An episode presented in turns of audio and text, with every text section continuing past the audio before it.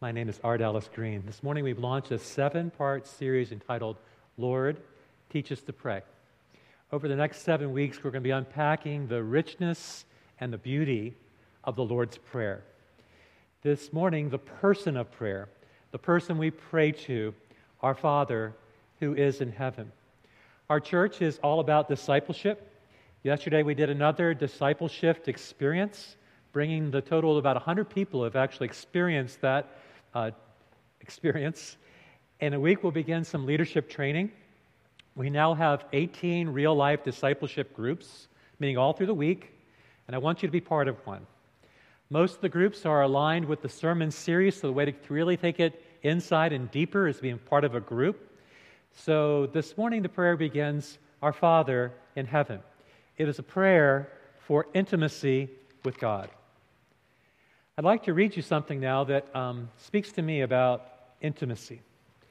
The experience of intimacy is really knowing and being known by someone. An intimate friend is somebody we feel very close to. They know us at a deep level. If something happens that damages that intimacy, we feel distant from that person. Or if we don't know each other very well at all, we would call that a superficial relationship. What God wants to move us from is from a superficial relationship with Him into a powerful, real, genuine, intimate relationship. So the question becomes how do we build intimacy with God? I've got two things to begin with. So let's start with the first one, which is time together, sharing openly and honestly. You know, Jesus built environments where people could be open and honest with Him. Just as Jesus was open and honest with His Father. Very early in the morning, Jesus would slip away while it was still dark. He would leave the house and go off to a solitary place, and there he would pray. Very late in the day, Jesus would find his father in the Mount of Olives. There they would, he would pray to his father. So, prayer, at its very essence, is communication with God. Jesus felt the freedom to be open and honest with God. There have been times in my life, perhaps your life as well, where prayer seems more of a luxury. This current season I'm in, I find prayer to be much more of a necessity. I find myself taking more prayer walks, more time with the Father. Jesus knew the necessity of spending time with his Father, of coming before his Father. That's what God, our Father, wants us to do. He wants us to come before him, of pouring out his heart to God, of being honest and real with God of bringing our needs, the needs of others to God. That's called intercession. Of finding His comfort in our earthly troubles. Of hearing the Father's voice giving us instructions of what to say in a situation, of what to do in the situation we're in, of where to go. So our Father wants to direct and guide our lives. And He does that through prayer. The second component piece of intimacy is trust. We cannot be intimate with someone we don't trust.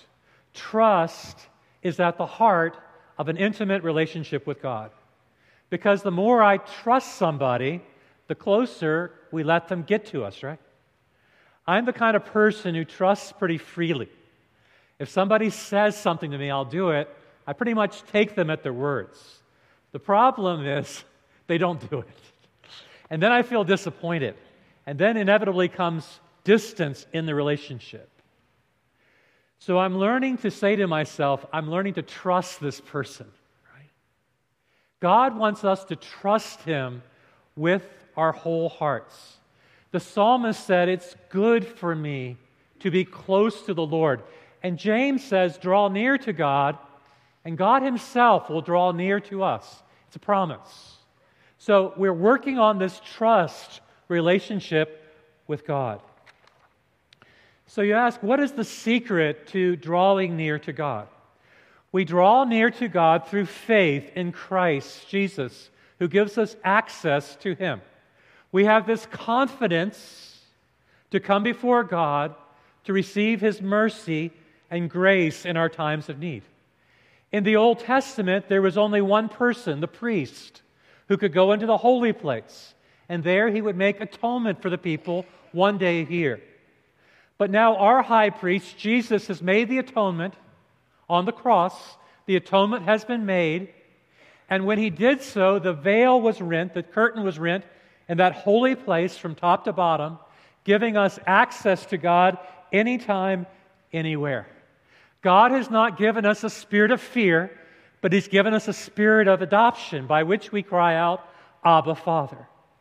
That Jesus would use the term Abba would seem very ordinary to us, but in their day it was very extraordinary, revolutionary. Because Abba was the term you used to refer to your own dad. When Jesus was growing up to Joseph, his earthly father, he would have called him Abba. But now Jesus in prayer called his Father in heaven Abba, Father. What he was doing was inviting to us this term of endearment to refer to God by. In a very intimate setting, the upper room, John chapter 14, Jesus, very attuned to his disciples, very sensitive to their spirits, could sense they were feeling anxiety. They had felt some shame, some embarrassment, because coming to that upper room, there was a basin of water, and no one washed each other's feet. They took the best positions. They were arguing about who was the greatest. And in that upper room, they had heard that Judas was about to betray Jesus. They had also heard that their leader, Peter, was about to deny him before the cock crowed three times. But most disturbing to the disciples was the fact that Jesus was leaving them, that he was going to the cross. So they were troubled. Anxious foreboding filled their minds, fear gripped their hearts. And since we are disciples, we must ask the question is it wrong for Christians to feel troubled like this? Are we expected never to be anxious or fearful or troubled?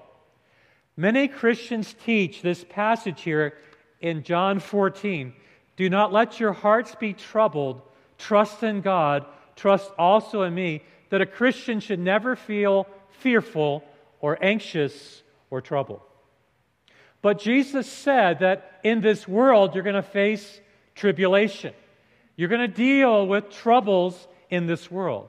In fact, Jesus in his own heart felt troubles at certain times. So we're going to face our troubles and stress. And Jesus says let not your hearts be troubled. Is he saying that you're never going to have trouble? I mean, wouldn't you like to have a trouble free life? Nobody? I mean, this is Pastor Art's fantasy about a trouble free life, a stress free life. No problems, right? Right. In this world, you will have trouble. But there is a way to manage the stress. There is a way to deal with the pressure. There is a way to face the trouble. Now you're listening. What is it? Here is the antidote that Jesus gives.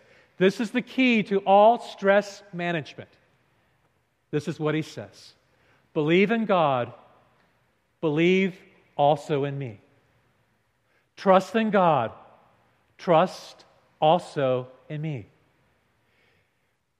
What I believe that Jesus is teaching is they had trusted God in the Old Testament.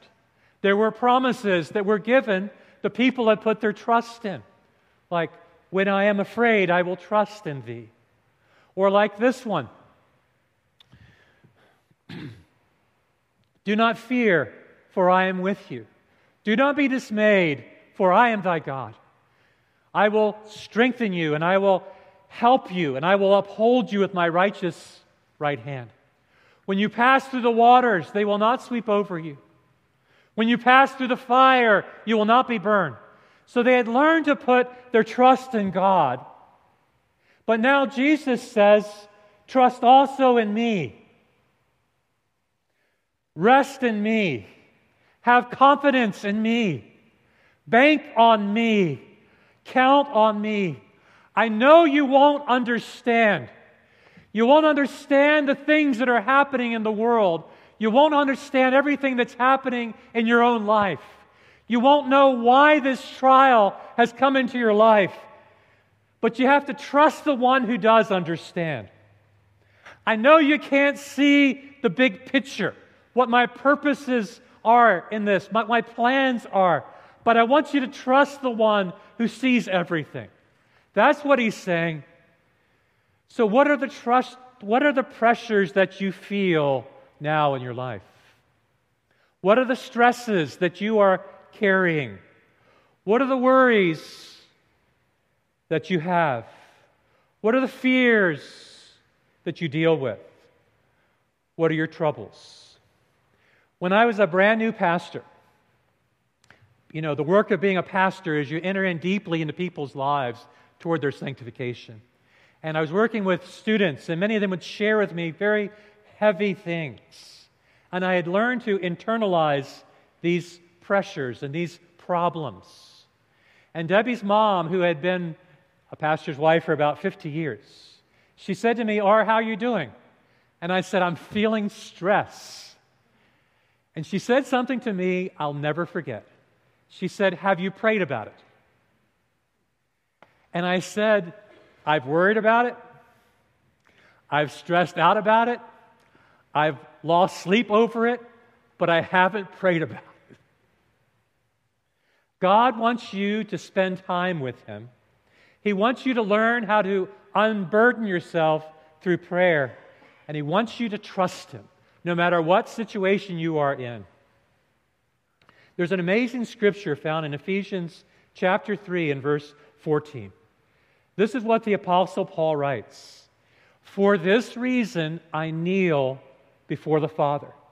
Notice the humility of the prayer.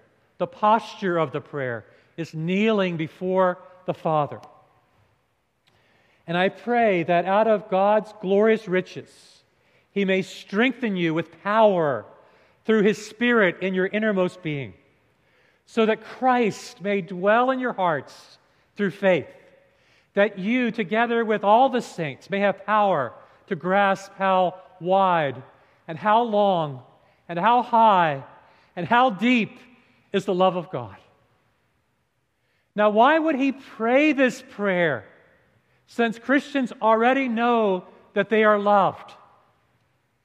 At one level, we as Christians know that we are loved by God, but at another level, we haven't fully experienced it. It's one thing to know the love of Christ, it's another to grasp how high and how long and how deep and how wide is the love of God. It's one thing to know something in principle, it's quite another to experience it, to appropriate it, to bring it into our inner being. Until the love of God moves from your head to your heart, it won't change who you are, it won't change how you live. But when the love of God begins to get inside your heart, it begins to change who you are. You become a manifestation of His love. You become a demonstration of His love.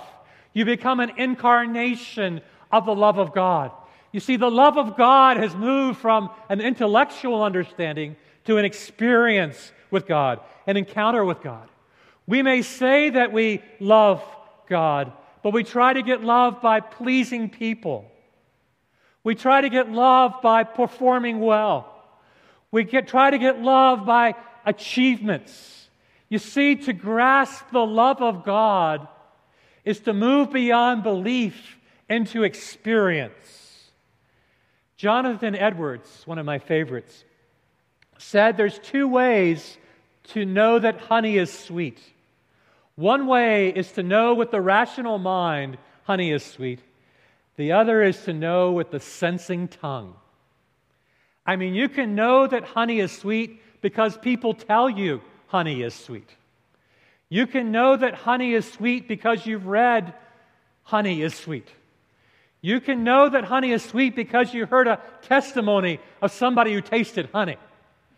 You can know that honey is sweet because you read an article about the benefits of honey, how good it is for your immune system. Or you can know that honey is sweet because you have tasted the love of God.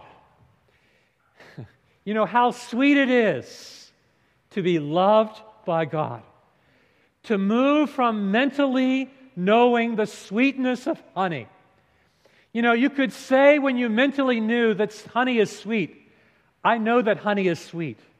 But when you taste it, you realize that you never knew what you were talking about. You see, knowing the Father and His great love, the Spirit bears witness with our spirit that we are the children of God. Part of the Spirit's witness in our life is to know the Father delights in us. to know the Father sings over us. Do you sing over your children? You know, for all my kids, I've got a song for them. The Father rejoices over us. He loves and accepts us. Such is the Father's love. So let me make some introductory comments about the Lord's Prayer as we're going to take this journey together and really dive into what the Lord's Prayer is all about. First, the disciples had spent three years with Jesus and had saw the effects of prayer in his life. They saw his powerful prayer life. When he took those loaves and gave thanks, loaves were multiplied. When he laid hands on the sick and prayed over them, people were made well. When Jesus got up to preach, he preached with power because of his powerful prayer life. They connected the dots between prayer and God's power. Secondly, the disciples asked Jesus, this is their question Lord, teach us to pray. You see, a baker breaks, bakes bread, and a barista makes coffee, and a chef makes dinner but a disciple prays. Wouldn't you like to learn how to pray? To really go deeper in prayer? Some of you here feel as if you're not good enough to pray. Some of you feel you're not very good at praying. So I just want to say that prayer is much more caught than taught. You learn to pray by praying with praying people. So you're going to learn how to pray by praying with one another. The third is, Jesus did not give them a prayer to recite. I mean, if I launched right now into the Lord's Prayer, Our Father, which art in heaven, some of you want to jump in. Hallowed be thy name. So if we did that, we probably could work our way through the prayer all together, maybe miss a part or two, but we wouldn't know what we prayed about, right? It's become sort of a liturgy that people prayed to recite. It was never Jesus' intention to create a sort of a meaningless, repetitious prayer. Fourth, Jesus gave them a model to follow. You say, How do you know that, Pastor Art? Because when he gave the Lord's Prayer in Luke chapter 11, it just begins with Father. This prayer begins, Our Father in heaven. Now, if Jesus were trying to give them the right words to say, he wouldn't have messed it up. I mean, he's God, he doesn't mess up. He was giving them a concept for them to follow. When you start praying, you pray to your Father. And fifth, the prayer presumes having a relationship with God. There is no access to our Father without a relationship. For as many as received him. To those who believed on his name, he gave the right to be called the children of God. Praying is a privilege of a child of God. When we get adopted into God's family, we got brothers and sisters all around us, right? We got a seat at the table, and we have a Father in heaven to whom we can pray. He is our Father. And sixth, the prayer uses plural pronouns. Now, that may, may not be something that you've seen before, but let me highlight for you this prayer using those plural pronouns. Here it goes Our Father in heaven, give us this day our daily bread. Forgive us our debts, that we may also have, as we have also forgiven our debtors. Lead us not into temptation, and deliver us from evil or the evil one. And seventh, the prayer begins with praise. Before we begin the petitions, it begins with praise to God. We praise God for who He is. We honor the name of God. We treasure the person of God because we believe He is above. Heaven is His throne, and earth is His footstool. So you say, Pastor Art, why would you start a prayer with praise? Well, let me try to say it to you like this. Most of the time, when we're praying or we're living, we're looking at the greatness of the problem. You see? We're looking at the greatness of our financial problem. We're looking at the greatness of our medical issue. We're looking at the greatness of the strained relationship where somebody's driving us crazy and we're praying about it, right?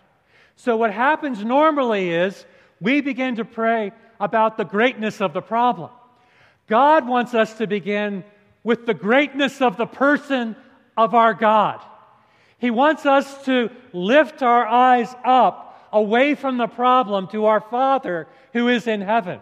You see, my Father who is in heaven is above all things. My Father who's in heaven is over all things. My Father who's in heaven sees all things. My Father in heaven knows all things. My Father is able to help me. He sees the mess we're in down here, and He's above it all. Therefore, He can help us with our problems. No matter what we're dealing with, no matter what we're, what's up in our life, no matter what we're up against, God can help us. So it begins with praise. Okay. So you say, Pastor Art, I'm not sure I know the Father. Well, Jesus gave us a parable called the parable of the prodigal son. It's also known as the parable of the Father's heart, in which he's going to lay out for us what our Father in heaven is like. And the first thing about that is that our Father has a home. Aren't you glad? Our Father is pictured as having a big house. Jesus, after he said, Don't be anxious, he said, In my Father's house are many rooms. There's plenty of rooms there, there's plenty of space. There's a table we'll sit down to eat. There's people who've gone before us who are there. And there's Jesus. And Jesus said, I'm going to prepare a place for you. You know, when somebody comes to your house, don't you prepare a place for them? I mean, you get all that junk off the bed and you make a place for them to sleep. I mean, you get some food they like to eat because someone's coming to your house. The first picture in the story is of our Father has a home. Secondly, our Father delights in His children. Now, this is exceptionally good news because you are His child and He delights in you. You know, children give me great joy and delight.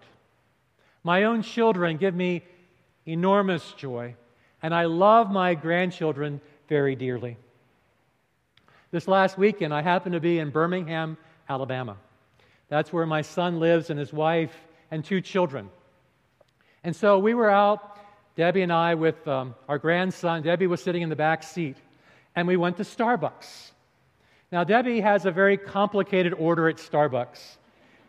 It involves things like green tea and passion tea and a splash of hibiscus, and I sometimes forget what Debbie really wants.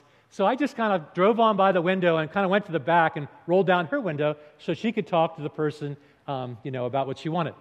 So she's making her order, and she's sitting in the left seat there, and Judah is sitting beside her, this little two year old with red hair, and he said, Ice cream cup, please.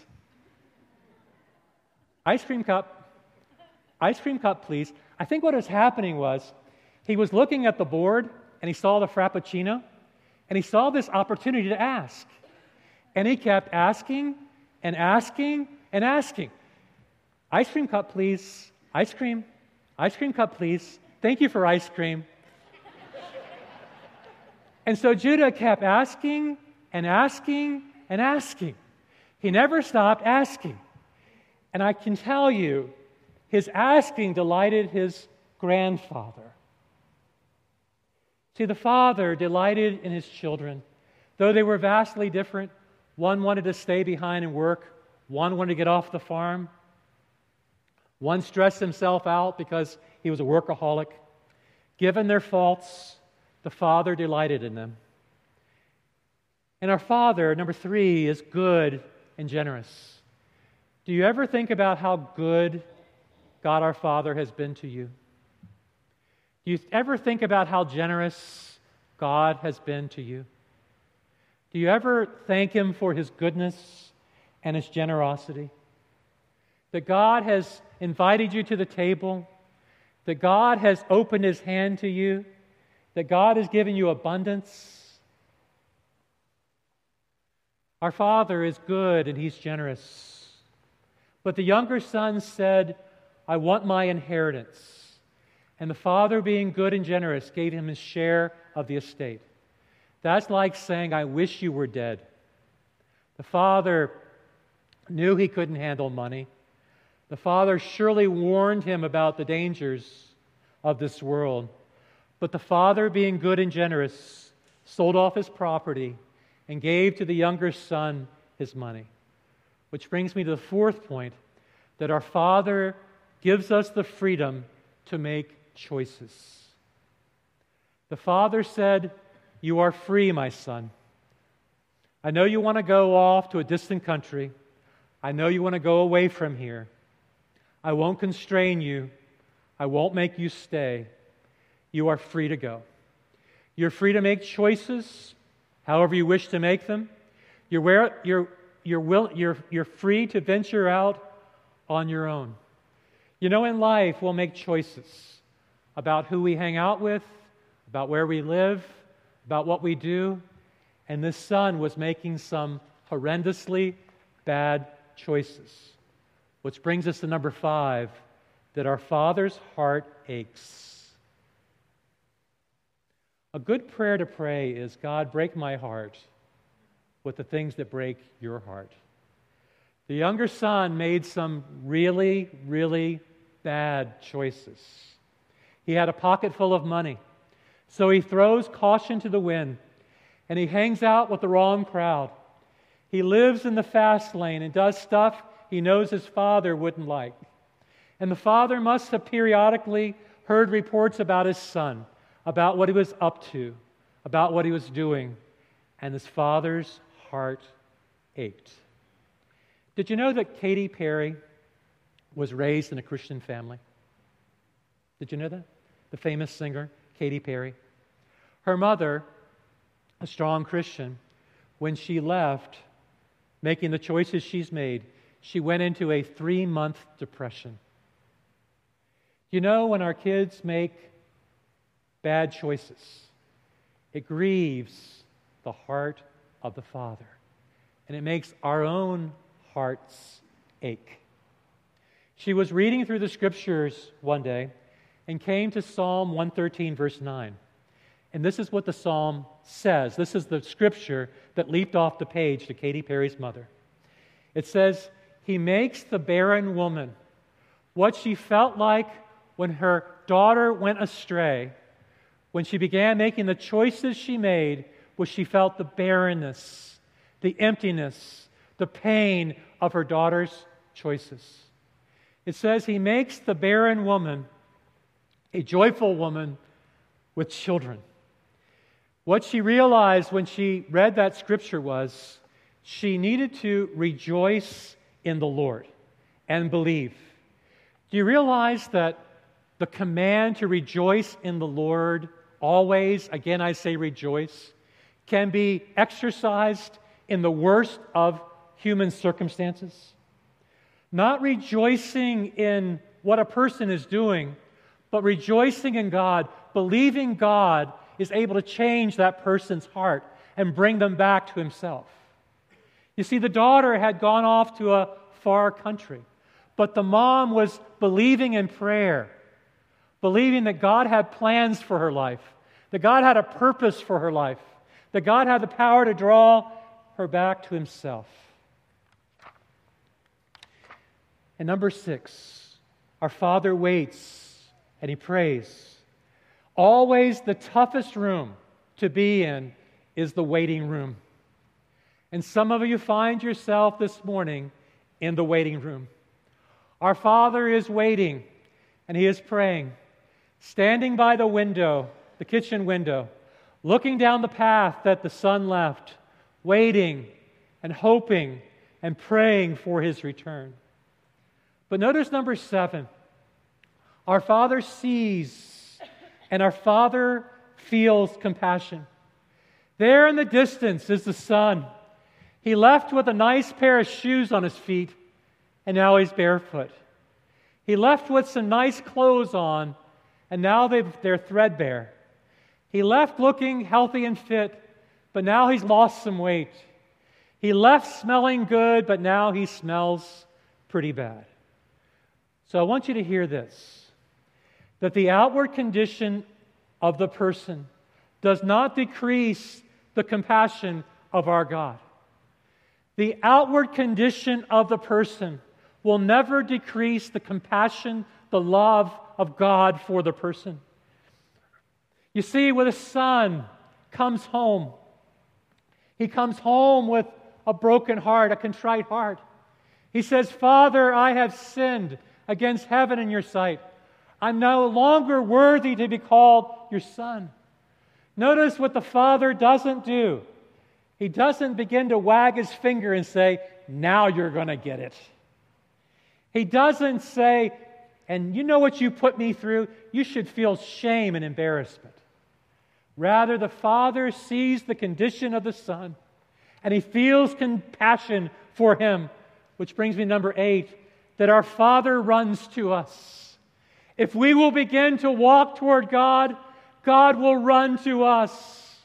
If we come broken, God will heal us. If we come contrite, God will forgive us. If we come repentant, the Lord will accept us. This is your God, and He's running towards you. You see, we're beginning the steps in His direction, and God begins to run towards us. And our Father bestows grace upon us. Grace is God's undeserved favor, God giving us what we don't deserve. You see, what's most true of me is I am completely undeserving of God's grace.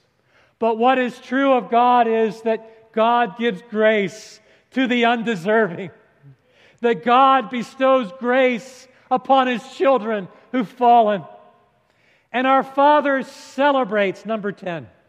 Our Father gives orders for there to be a celebration, that God is willing to throw a party for you, to serve up some barbecue. Now, if I had been that cow, the fattened calf, I may want to hang something around my throat like eat more chicken especially for your celebrations, God, like when you begin to celebrate. But God wants to make some music and dance. He wants to celebrate His children who back are in right relation, being restored back to Him. He wants to give you full access to Himself, a confidence in His presence that you can come anytime, any place into the Father's presence and tell Him how it is. That means the Father invites us to come.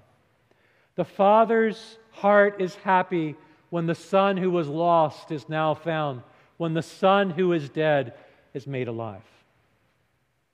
You know, you may be asking, how do I kind of jumpstart my prayer life?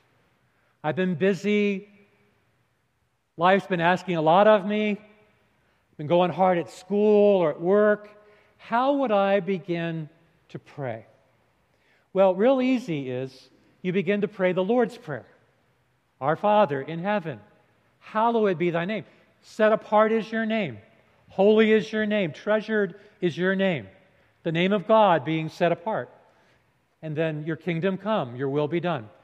Another very easy step for you to take would be this prayer found in Ephesians chapter 3 and verse 14. In just a moment, we're actually going to pray this prayer together. I'm not going to ask you to turn to your neighbor. I'm just going to have a moment with you and the Father, okay? The Father wants to have a moment with you. He wants you to bring something to Him. So let's look at the prayer and see how this prayer goes. In Ephesians chapter 3, it says, For this reason I kneel before the Father. The posture of the heart is to humble ourselves before God. And here is the prayer I pray, God, that out of your glorious riches you may strengthen, he may strengthen you with power through his Spirit in your inner being. Instead of the word you, I want you to insert somebody's name. You don't have to pray this out loud, but I want you to ask the Spirit now to give you a name of someone to pray whom you believe needs to be strengthened with the power of God. I want you now to strengthen them, God, in their innermost being, so that Christ may dwell in this person's heart through faith. Okay?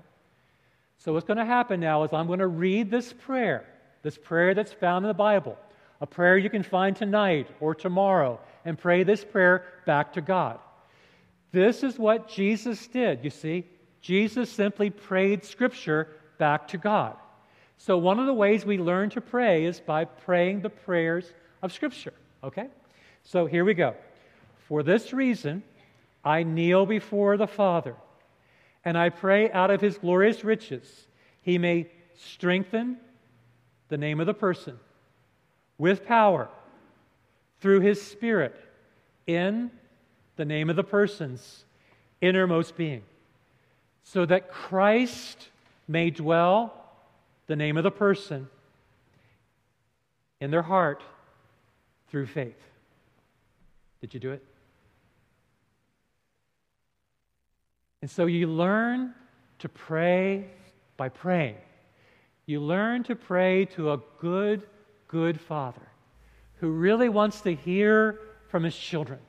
He wants you to have time with Him. He wants you to trust Him. No matter what's up in your life, no matter what you're up against, He wants you to learn to pray, to live a life in dependence of Him. Would you stand with us as we sing back, Your Good, Good Father?